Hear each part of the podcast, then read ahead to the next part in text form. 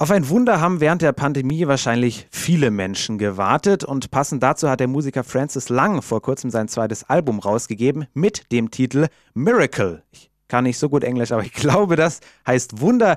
Und er persönlich braucht auch ein Wunder, allerdings nicht wegen Corona. Warum und ob es mittlerweile schon eingetreten ist, das wird er uns gleich am besten einfach selbst erzählen im Interview, denn Francis Lang ist mir gerade live zugeschaltet per Video aus Manchester. Hi Francis. Hey, how are you? Nice to have you here. I'm very well.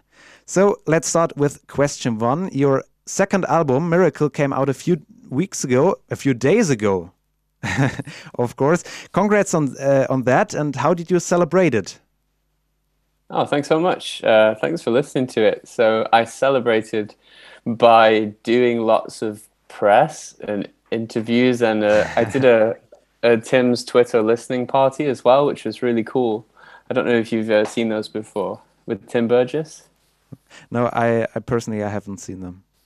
It's quite cool. So you listen to an album with lots of other people online, and you tweet about it at the same time. So it's kind of like a premiere. Sounds very interesting. Yeah. So uh, very much pressed. That's very nice for your music, of course. so many no, people will hear will hear it. Yeah, hopefully. I, I read that you played all the instruments uh, used on the album, besides the string instruments, on your own. What was the reason for that? Was it because of the virus, or did you just want to do it your very own way?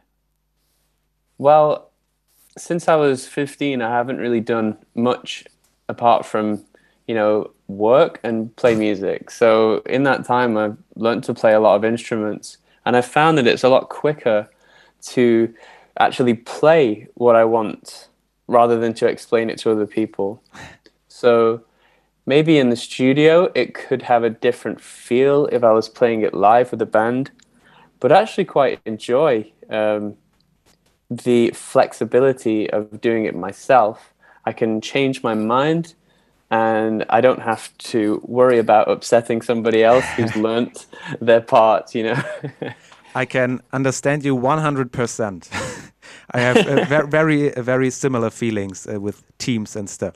So, to me, the album seems to be very introspective and emotional. How do you feel when you're opening up about your feelings in the public for so much people? Um, I'm. I mean, I think it's a, a a great achievement when I can express something that is maybe from my subconscious um, so I'm quite proud of making songs that are maybe introspective or emotional. Uh, and if I can express something that I'm really feeling and genuinely, um, you know, communicate to that to people, um, I don't I don't mind about appearing vulnerable hmm. because mm. I think that you know when you really make yourself vulnerable to people, that's when you usually make the best connection. And uh, I like I like music for that. I like music for making connections. Mm -hmm. Yeah, I, I, think you're very right with uh, this opinion. Bad Hair Day was uh, the first single called uh, of the album. The music video pictures, uh, yeah, pictures you trying out different hairstyles, and it seems that you're having a quite good time there. But actually, the song is about a serious topic. So, do you want to share the the meaning behind it? Sure. So there was a time in my life when I drank too much. Um, I because I worked in a bar uh, and I didn't have a you know the best lifestyle. I, I found myself drinking every day, mm. and the the thing the thing about it is it's so normalized within our society. You can be functioning and be uh, a, an actual you know alcoholic whilst having a job, having friends, mm. appearing normal, and for a period in my life, every day was a hangover. And so the lyric, uh, whatever I do is a bad hair day, reflects that. I, I never quite felt good. I was always trying to chase feeling better. And it was mm a mm-hmm. an endless loop, if you like. Thank you, Francis, for uh, sharing this with us. So uh, that that was part one. Wir machen gleich weiter mit dem Interview. Jetzt hören wir aber erstmal einen Song, den angesprochenen Song. Hier ist Bad Hair Day von Francis Lang. Das war Bad Hair Day von Francis Lang und der ist gerade immer noch live bei uns im Interview. Francis, we recently talked about the story behind this song, Bad Hair Day, related to alcohol. On social media, you let your fans be part of your journey, being sober for one year. How do the people react to this?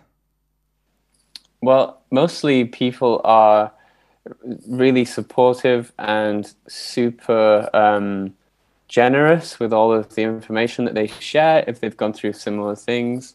Um, and I just, I think it's a nice thing to be able to uh, to share with people. It, if it if it could if it could help someone on their journey to share mine, then mm. I'm happy to do that. Do the, uh, on the other side, do people help you too? So do they motivate you and stuff? Sure. Yeah. I mean, uh, there's a few a few of my friends um, have also quit drinking, and mm-hmm. they're really inspiring to me because they show me that you can have a social life, you can be creative, you can you know do all the things that they always have done w- without feeling like they're um, a slave to something. You know. Mm. So uh, they they show that it's possible. Uh, I, I, also read that quitting alcohol left a deep hole in your life on the other side. So, how do you feel this? How does it work for you personally? Uh, well, I just I try and socialize as much as possible, and I find that that does fill the hole, if you like. Um, I mean, it's funny that I said that because really, I have created. Um, I've maybe I've left a hole, but that hole is just the amount of time that I have and energy that I have to do creative things mm. or to do uh, you know you know fulfilling things. So maybe there's just more time to do things because I, you know, there's a lot less hangovers. Uh, you also said, uh, I'm just saying what you said, I, am I'm, I'm realizing, but you said you don't want to define yourself uh, through depression or drugs how do you define yourself at the moment? Well, I just don't want to define myself at all. I just I don't I don't feel the need to. When maybe in the past I maybe wanted to be, I wanted to know who I was, and I wanted to uh, maybe express that. You know, I think it's common for young people to want to do that, but now I don't really care. Now I I don't. I'm trying to get out of that introspective space a little bit and and focus more on uh, on, on my family, uh, on my wife, um, and and on music, of course. Hmm. So, uh, last question.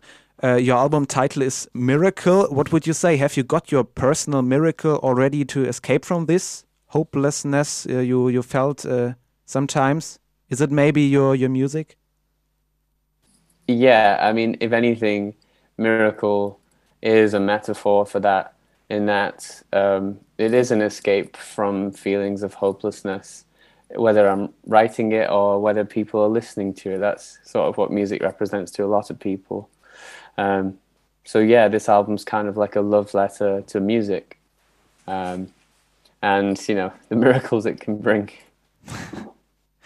Thank you, Francis, for the interview. Wir hören jetzt noch einen Song von ihm. Hier ist der gleichnamige Song äh, zum Album. Hier ist Miracle auf M945.